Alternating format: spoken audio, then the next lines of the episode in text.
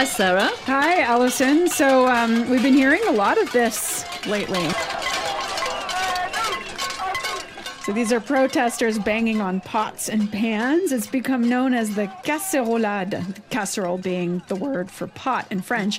And, and, it started about two weeks ago when some people wanted to drown out a speech that President Emmanuel Macron gave right after signing the pension reform into law. Yeah, and it's since grown into a bit of a thing here mm-hmm. with people clanging kitchenware to, to drown Macron out whenever he or his ministers venture out to meet members of the public. Yeah, which they're trying to do a bit more of to win back some public support after this whole thing, very unpopular reform. Mm-hmm. Now, the casserolade is actually an old tradition, goes back to the Middle Ages. Um, it was called the charivari, and the idea was to shame people who did wrong or went against the community norms. As a form of political protest, people were banging pots in the early 19th century during the reign of King Louis Philippe I when Republicans objected to their bourgeois rulers. Uh, more recently, in reaction to all these protests, local authorities in some areas have invoked the penal code to ban the pot bashing as portable sound devices. My goodness, yeah. Portable. Um, uh, this was, of course, ridiculed, and it's just served to encourage more people to, to take out their pots and pans.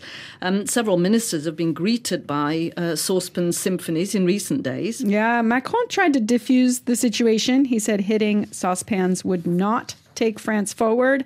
Then, of course, the French saucepan manufacturer Cristel had to weigh in. Monsieur le Président, the company said, We make pans that do take France forward saucepan companies, of course, getting their spotlight in all of this. Um, the whole situation is is a very literal demonstration of two sides not listening to one another at all. Protesters in the government, opposition parties in the government, or unions and the government.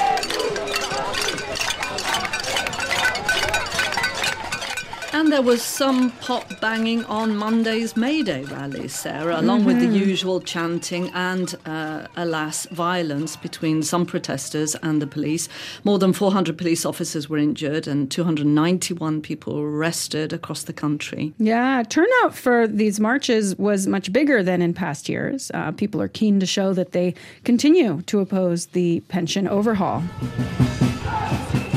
And Sarah, the other thing that was unusual about this year's May Day marches, so, you know, for workers' rights, etc., was the fact that unions, all eight of France's federations, marched together mm-hmm. in what's known as the Intersyndicale or the inter-union group that formed around opposition to pension reform. The two biggest unions in France, the hardline leftist CGT and the reformist CFDT, don't usually agree on very much, uh, but they have been marching together on all the recent anti-pension reform protests, and last Monday's march was no exception. Ça fait au moins 30 ans qu'il n'y a pas eu de 1er mai aussi fort dans le pays.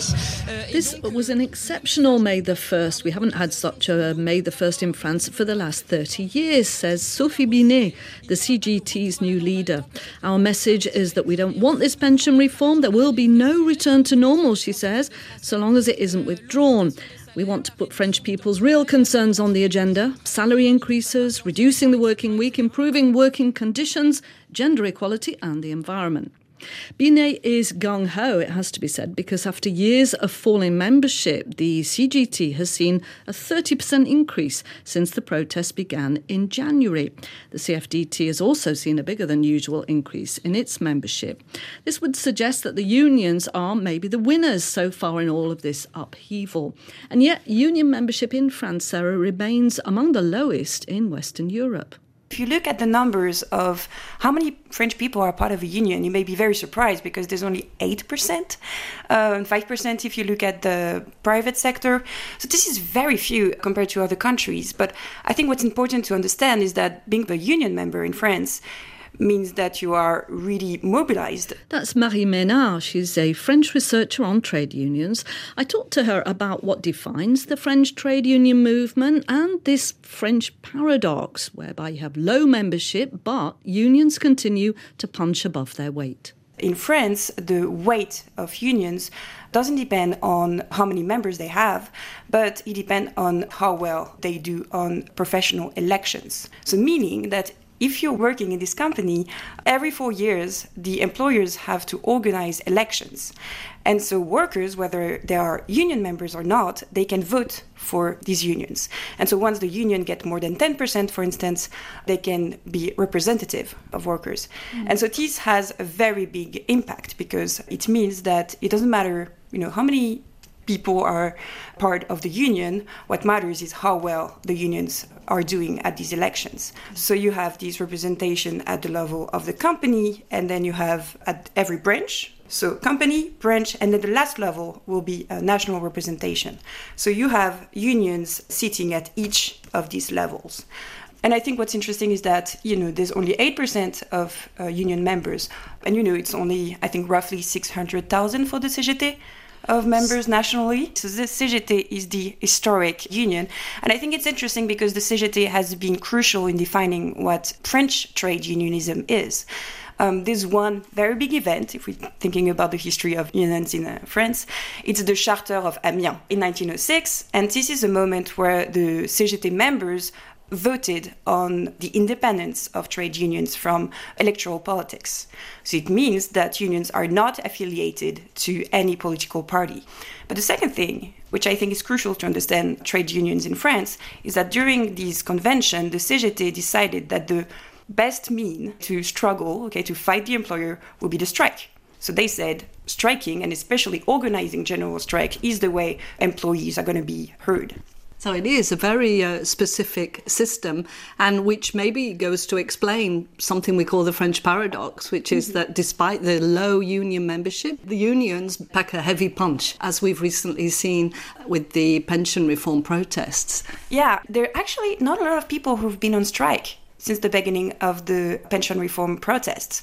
But if you look at the rallies organized by the unions, uh, you had millions of people in the street. And all that thanks to the unions who were organizing this protest. So, what it means is that they managed to organize beyond their union membership. So, is this also because they are very powerful in certain sectors? Yes, for sure. A couple of sectors are, of course, crucial in blocking the economy. So, you think of electricity, okay, energy sector, railroad workers, refuse collection these are very important to hold for the unions because once they go on strike this is very visible i mean paris was terrible two months ago. Okay, just piles of trash everywhere. And I think something interesting too is that the CGT has also managed to keep a very positive image among the public opinion, which has not been the case all the time. Sometimes the CGT has been criticized for being, you know, too radical or too confrontational. But this time, I think they really played on a specific strategy to keep a good image. What I'm saying is uh, the CGT cut electricity when, for instance, Macron or some of his, you know, people from the government were visiting a building uh, but they also decided to give electricity for free to some hospitals and to some public schools. So you kind of have this Robin Hood kind of image, which yeah. I think is very clever. Sure, yeah. it's totally illegal. yeah, it's totally illegal, but you know, for the French public, you know, for the French audience, people thought it was a nice gesture, uh, which meant that the CGT was not only this selfish organization that has been, you know, criticized to be, but it also could be a bit more working for the common good, if you mm. will.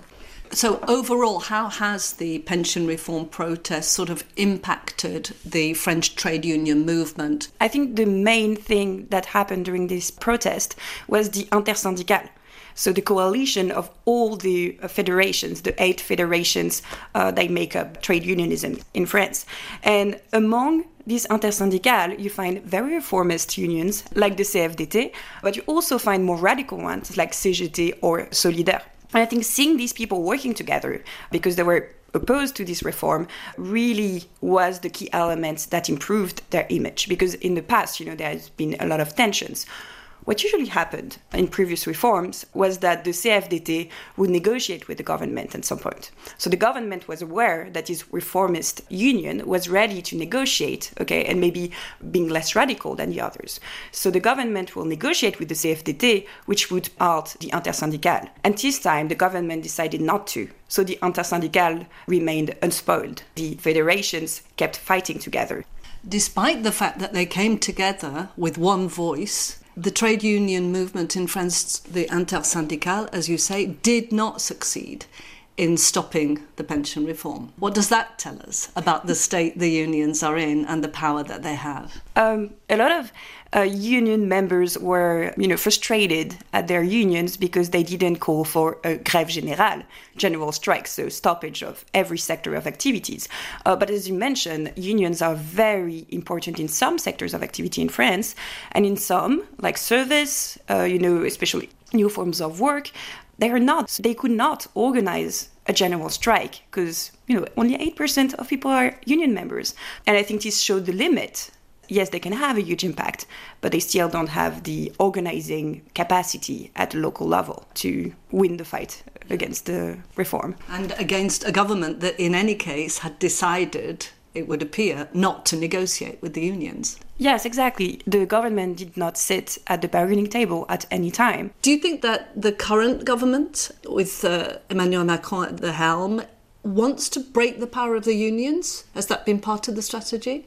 in some extent because you know in our constitution it's written that unions are legitimate in matters of work and you know working conditions and everything and I think the decision of Macron not to sit at the bargaining table with the unions before last week has been seen as, you know, a union busting tactic by many. And it is pretty unprecedented to have the government do that kind of thing. And the challenge for the unions when they are you know, denied their role in the social democracy is what kind of actions do they go for and how do they remain legitimate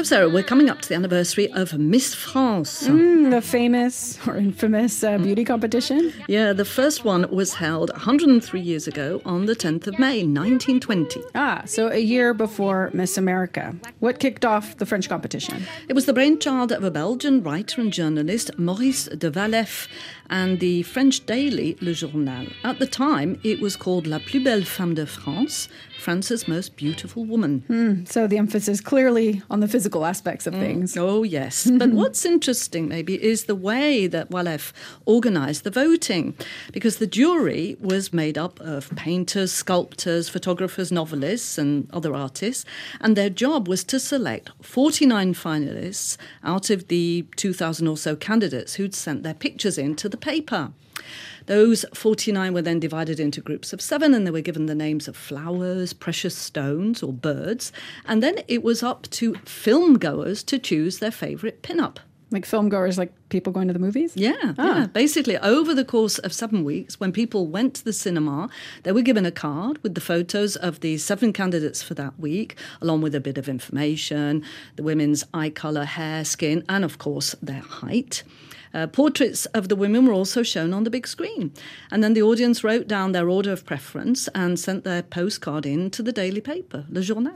So, who won that first edition in 1920? A 17 year old girl called Agnès Souret. She was from Bayonne in the French Basque country. She had pale skin, long brown, wavy pre Raphaelite curls, big brown eyes, a curvy figure. She measured 1 metre 68. She'd been given the name the Emerald. Mm. And she literally swept the board board with close to 115,000 votes. That's twice the number of the girl who came second. Press reports at the time referred to her dazzling beauty, but also cheerful nature. Hmm. So, how did she end up entering the competition in the first place? Well, she was from very humble beginnings. She was the illegitimate daughter of a dancer, but she dreamt of becoming an actress. Ah, and so did becoming France's most beautiful woman help her with that? It did. Ah. Very shortly after, she got her first role in the film Le Lys du Mont Saint Michel. It was a critical success, apparently. It was the first of three films she starred in. She worked also as a model and a dancer at the opera in Monte Carlo. She appeared in reviews at the Folies Bergère in Paris. Some people said she was destined for great things, others that she lacked sophistication. We'll never know because her career was short lived. She caught peritonitis when she was on tour in Argentina and she died in 19. 1928. She was only 26. A sad end.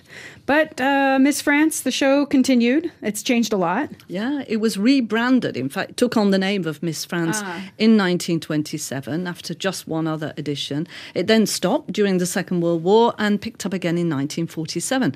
But it wasn't until 1986 that the competition made its way onto TV. It was broadcast live and it was an absolute fiasco. Miss Alsace, Miss France, 87. For the first time, viewers were invited to vote. They had to call in a partner radio station, but it was all a complete mess. The host got very mixed up. Attendez, parce que là, on, a, on risque de faire une petite erreur. Attendez, attendez. Où est-ce que j'en suis took 10 minutes to establish exactly who had won. The, Wow. the yeah, the sort of finalists were all on stage. Complete confusion. The winner, 19-year-old Nathalie Marquay, was booed on stage. Wow. Okay. To voting today is smoother. I guess there's one candidate for each of France's 100 departments, um, but there's still been scandals. Yeah, like in 2007 when a suggestive photo of Valérie Bègue was published just a few days after she was crowned Miss France. Uh, the competition forbids any form of uh, nude or semi-nude photography. In the end, she didn't lose her title, but she was banned from entering Miss Universe and Miss World. Catastrophe. Um, then in 2020, Miss Guadeloupe was disqualified from entering the Miss France competition because of topless charity photos that she'd uh, taken part in. But I mean, it was for a, a breast cancer awareness campaign. Oh, oh. right. So, like, a good yeah, cause, in theory. Complicated. Anyway, these competitions kind of feel a bit out of date. We would tend to think so. And until recently, the criteria for entering was unbelievably restrictive. It was only women aged 18 to 24. They had to be single, no kids, no visible tattoos or body piercing, no plastic surgery, no history of any kind of nude photography. And the minimum height was 1 meter 70. Wow, that's tall and quite strict, all these things. Um, organizers now say, though, that they promote all women after pressure from feminist groups. Yeah, in 2021, the group Osez le Féminisme took the competition to court, arguing it was sexist, that the selection process was discriminatory because of this minimum height thing, and that it broke French labour laws because it imposed restrictions on candidates, such as no smoking in public, even outside of rehearsals or recordings. In January this year, a court rejected the accusation of discrimination, but it did recognise that there was a job involved and a recruitment process that had to be respected. Mm, French labor law. Yeah, yeah. um, the contest has been modernised a bit, so now it allows any woman over 18 years of age, of any height, to enter. Visible tattoos are, were allowed for the first time last year, and transgender women who have female civil status are also now allowed to compete. Osez le Féminisme nonetheless called the changes white paint over a mouldy wall. Ooh, that's a that's an image. It is. Yeah. So, so what does being elected Miss France actually bring you in the end of all this? Uh, 100,000 euros in gifts and sponsorship deals. Not, Oh. Not- bad. not bad, yeah. A monthly salary of 5,000 euros for the year, plus a free flat in Paris. Yeah, okay, not bad for a year if you like that kind of thing. Yeah, they certainly keep you busy though. Mm. Uh, but there seems to be no shortage of candidates or audiences, apparently. More than 7 million people tuned in to the 2022 edition.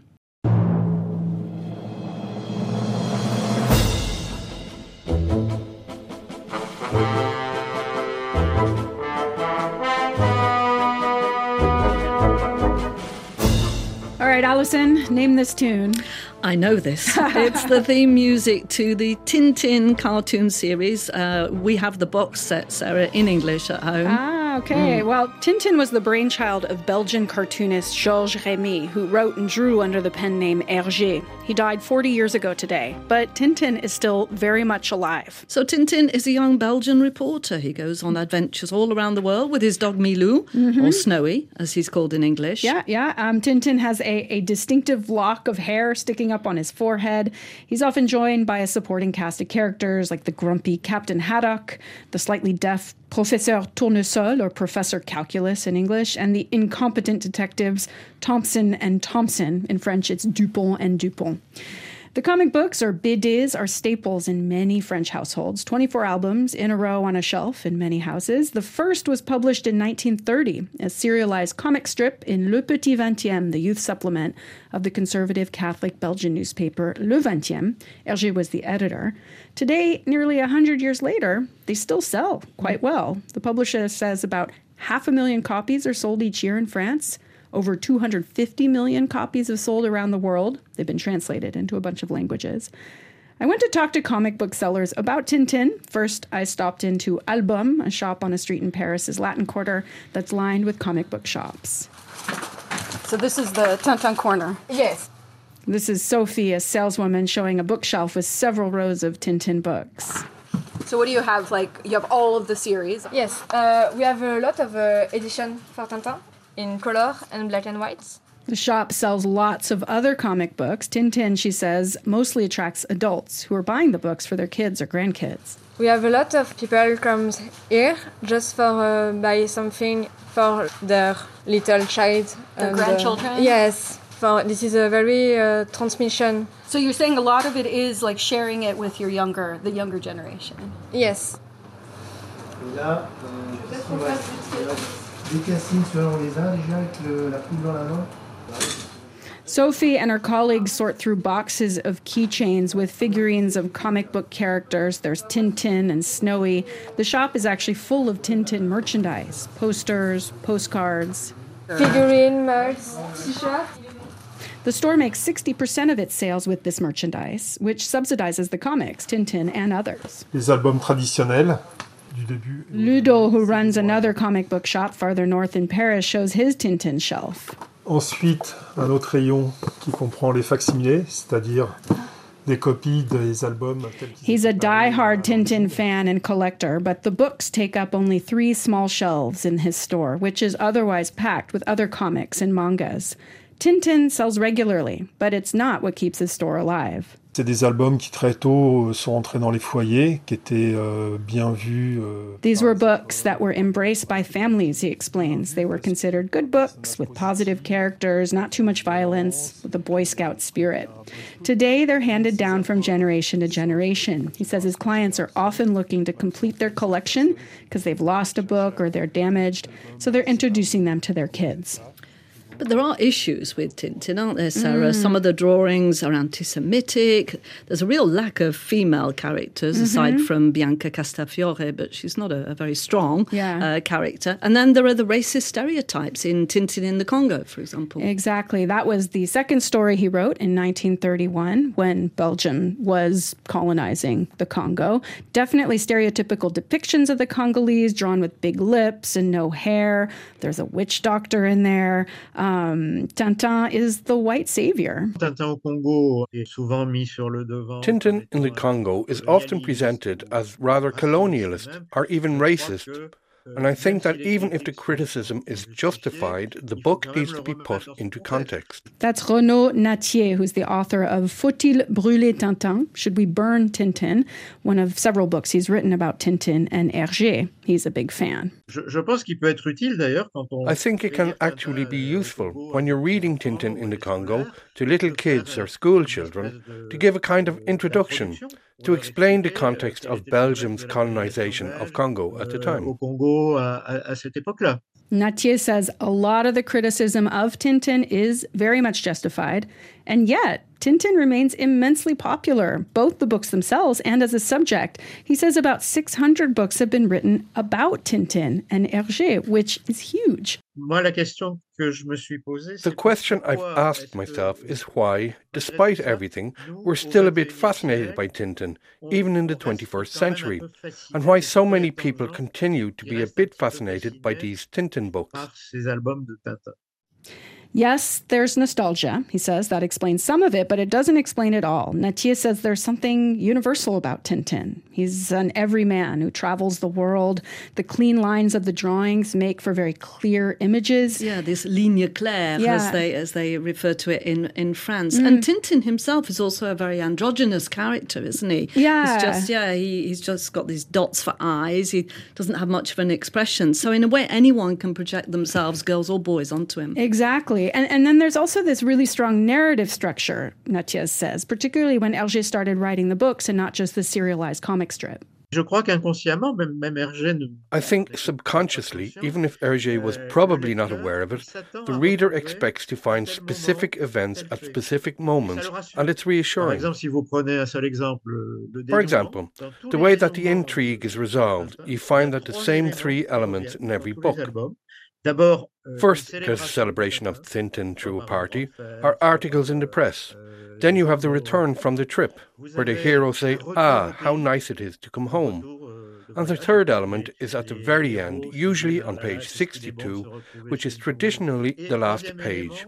You'll have a final gag, often with Captain Haddock or the Thompson twins, falling over.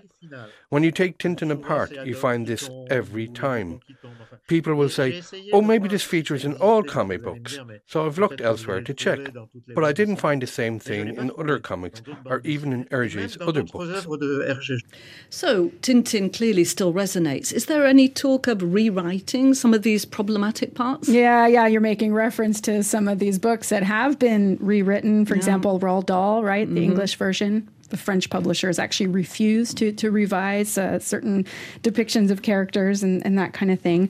With Tintin, probably not, um, although Tintin has had some revisions. Uh, for example, when Hergé made the color version of Tintin in the Congo in 1946, he removed some of the large animal hunting scenes mm-hmm. to placate Scandinavian publishers who were kind of horrified by the violence against animals. Yeah, but you can't really start erasing the colonial legacy, can you? Exactly. And, you know, you're not going to redraw, or maybe you mm. could, but they're not going to redraw the stereotypical depictions of, of the Congolese. Um, Nattiez maintains that Tintin is best appreciated if you start reading the books as a kid and he wonders, of course, how long these books will stay popular.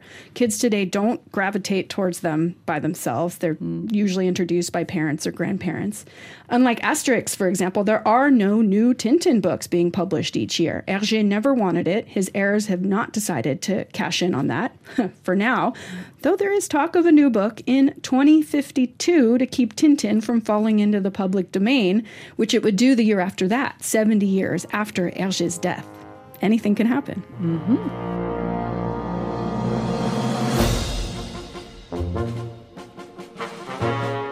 That's it for the show. This episode was mixed by Cécile Pompeani. Spotlight on France is a production of the English service of Radio France International. And if you have any questions or comments, then do send us an email at spotlight.france at rfi.fr. You can find us on Instagram, Spotlight on France. We'll be back in a month on Thursday, June the 1st. And why not listen to some previous episodes at rfienglish.com or wherever you get your podcasts? Bye bye, Sarah. Bye, Alison.